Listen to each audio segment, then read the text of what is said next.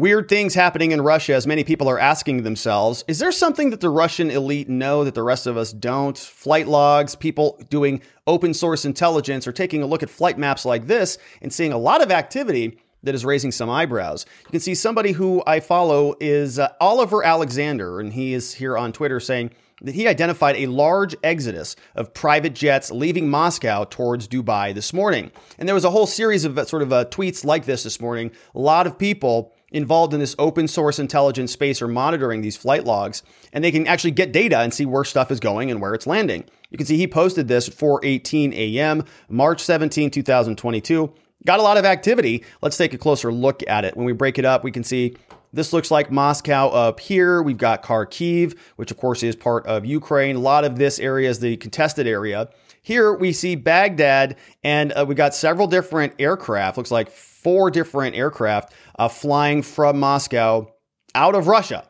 And so this raises eyebrows. You take a look at some of these uh, airline or aircrafts. We got private owner, uh, Aviaservice, Moscow. This is a Bombardier Challenger, another Bombardier. We got a Legacy 600 here, 39,000 feet, Moscow to somewhere. Uh, this one's going from Moscow to Dubai. Other one, another one to Dubai. Don't know where the other ones are going, but you can see this is sort of a pattern that we saw on Twitter uh, all over the place. Militaryland.net also got this one 1:43 a.m. March 17th says an exodus of Russian special flight squadron planes from Moscow all flying towards the east.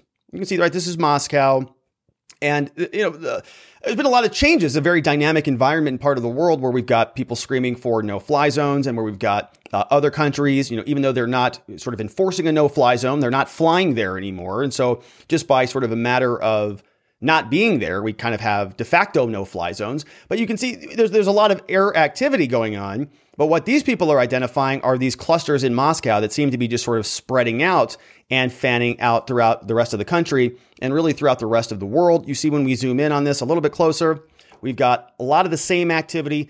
Don't really know where people are going, but these are all private crafts, Airbus, super jets. We have uh, roughly all around, you know, kind of the same style of aircraft all leaving Moscow going to different locations. Don't know where they're going to end up, but Special Flight Squadron, Special Flight Squadron is how these are all being labeled. And so people are asking questions. Now, on Twitter, we also saw that somebody from the Belarus government, a government official, says, you know, there were some very interesting popping sounds that we heard last night, uh, sort of late.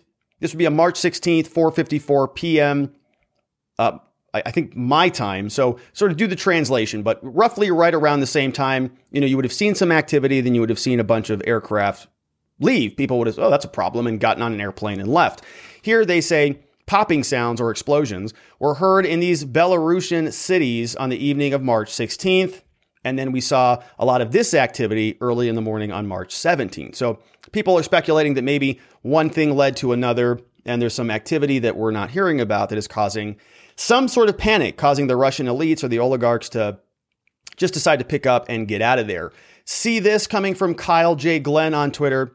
Uh, also noted this in sort of different directions here. Several special special flight squadrons are active this morning. At least six aircraft are currently visible on flight tracking. You can see here. Uh, this one's going north. This one's sort of going uh, you know, sort of northeast, and then others are going to this one location. Looks like there may even be a back and forth here. So some activity, and people are noticing it on the internet. Uh, also, here a lot of places leaving Moscow, and, and the big question, of course, are, is there something that they know that, that nobody else knows? Is there a reason that they're all getting on their private jets and bailing out of Moscow? Don't know. There's a security consultancy group called the Cavil Group, and these guys are kidnap and ransom consultants, and you can see here on their Twitter bio. They've got a lot of different things kidnap response, expedition safety, intelligence, hostile environment training, risk and crisis management. Here they are over at the cavilgroup.com and they've uh, been following this as, uh, uh, uh, uh, as well. Here they wrote, they gave us a number of the different models of the aircrafts flying around, but the big takeaway here is they say this is not normal. We got double eyeballs emojis. So that's some serious business from these guys. They say the Russian Air Force uh, up out of Novichok is an airborne command post. And so they identified this one particular aircraft and they say this is actually a command post, sort of a mobile, you know, command station, battle station or communications hub or whatever they're using it for That's up in the air. And they're saying this is not normal at all. Very strange. So we have that one side of this, you know, sort of uh, equation. They're saying that they're all landing in Siberia, that everybody's going there. It's the destination of choice, maybe going, you know, sort of northbound here. But their sort of takeaway from the Cavill group is an awful lot of special flights out of Moscow today. Anything we should know? You can see that map showing a lot of activity. Now, that's according to these people. And there's another side to this whole thing. Maybe there's not anything unusual going on at all. Here's what this person says over from Evergreen Intel. They said, you know, look, I had this discussion many months ago with a close friend about these kinds of mass plane spot posts.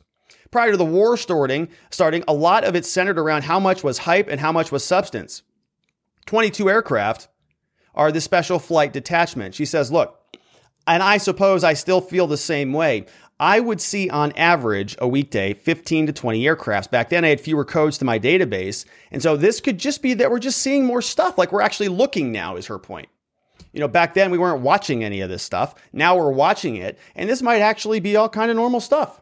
And so she goes through, right? Obviously, this person is keeping a log and is very heavily uh, involved in, in this. But she says this could even be attributed to the lack of data. So maybe there's nothing even to, to point to we're just seeing some more noise. And maybe this is something that they do, you know, let's say every March 17th. The Russians just decide, well, let's go, let's go take the planes out for a spin just to make sure that the, you know, the oil's not getting rusty down there. They take the planes up and it, we weren't watching that a month ago because we weren't in the middle of this thing. But now that we are, we're, oh, that looks dangerous, but maybe it's really not, I think is what she's saying. That's the point. Whether it's true or not, don't know. Here she writes, now, some of those flights are returning to Moscow or they've already arrived. And so, see, now what you're seeing are some people saying, well, maybe all of those flights that went out one direction, maybe they're coming back. This behavior, she writes, happens every day. The only thing that changes their direction, starting off towards the east due to the air restrictions. In short, I wouldn't run off your bunker over this, is what she says. Other people are saying, you know, I don't know if this means anything, but it does look like some are going back. So are those people getting picked up for something that is happening in Moscow? We got different flight logs. So it sounds like we've got some people who were sort of, you know, leaving Moscow, going to Dubai. Other people are going back to Moscow. So from March 17th, from one location back over to Moscow. And we got different flight squadrons from all over the place. So are these Russians uh, abandoning Moscow and fleeing because they're expecting some sort of problem? Are they responding to Putin's message saying that there was going to be some additional consequences, sort of hinting at there being a need for this great purge? Are they trying to get out of the country before that happens? Or are these just regular flights? Do they just get up and there's a bunch of flights and people on Twitter are looking for things and trying to identify where there is actually something, but it turns out it's nothing? I don't know. But a lot of people are paying attention to this. We've got Belarusian government officials who are also chiming in saying we're hearing some explosions and some popping. We have the media that we listen to every day telling us all sorts of different stories. Hard to tell what's true, what's not, or what's going on. Or there's a third theory here. Maybe Putin's just saying, yeah, just take those planes up for a spin. And call them a special flight squadron. And make it make everybody a little bit nervous down there.